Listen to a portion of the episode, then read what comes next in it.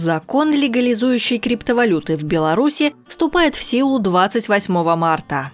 16 января. Пресс-служба особой экономической зоны «Парк высоких технологий» ПВТ сообщает, что после 28 марта резиденты этой зоны смогут легально заниматься куплей-продажей криптовалюты, а также вести деятельность в других направлениях в сфере блокчейн-технологий и цифровых валют.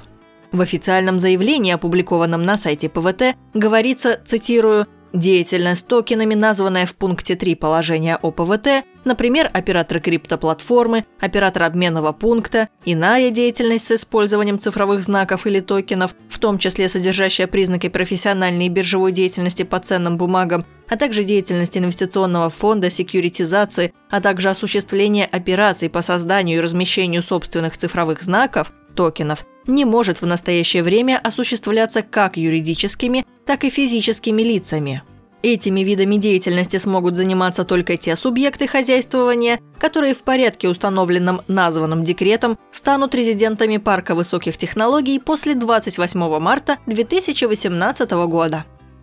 Чтобы способствовать интеграции цифровой экономики в работу банков Республики Беларусь, обучающие мероприятия для финансовых специалистов будет проводить Банковская ассоциация Центральной и Восточной Европы.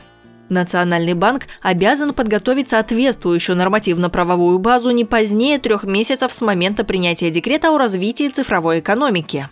Напомним, что данный документ президент Александр Лукашенко подписал в декабре 2017 года. Его действие определено до 2049 года и разрешает иностранцам и гражданам республики основывать компании в особой экономической зоне ПВТ.